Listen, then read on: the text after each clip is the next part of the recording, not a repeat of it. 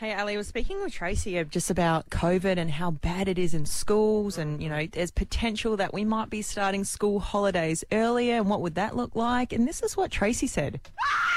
Oh, my God. Not looking good. Is she not happy? On behalf of everybody that has just dropped their cereal yeah. bowl, dropped their chart, like, come on, that was terrifying. Yeah. All right. We begin with breaking news. Hundreds of protesters. More now on the breaking news. What's the story?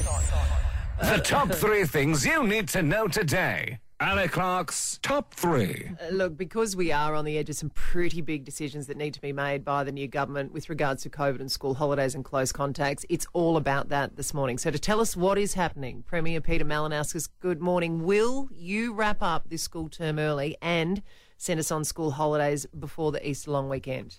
Uh, put simply, no.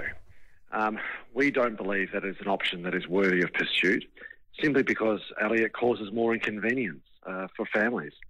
Um, look, I know, and I know you know, and all the other parents around the state know that uh, if we extend school holidays by a week, that will make it very difficult for a lot of working parents, a lot of single parents who just don't have other childcare options to be able to lean upon. So we don't see this as an option that should be in consideration at this stage. Will you rule out delaying the return to term two?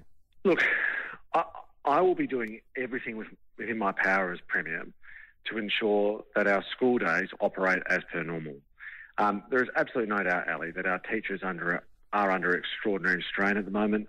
Uh, we know there are a lot of teachers that have been put out of action. Um, we know that uh, some classroom sizes now have exploded as a result of that.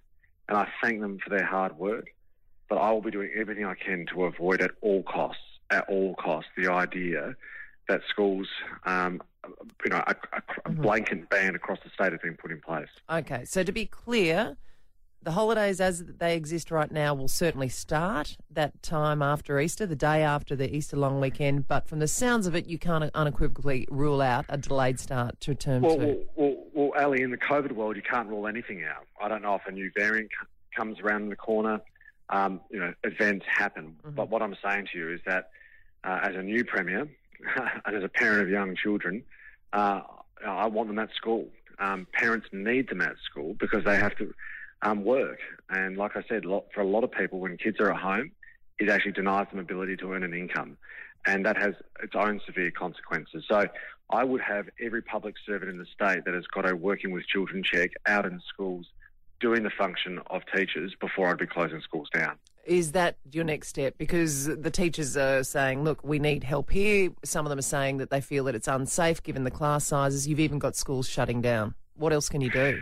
Well, uh, persevere and find other options. I, I've spoken to the Chief Executive Officer of the Department of Education last night as this uh, proposal from the A U started to circulate, and I said, look, this is this would only be considered by my government as the most extraordinary of last resorts, and I don't think we're there yet. The Ali Clark Breakfast Show on Mix one oh two point three.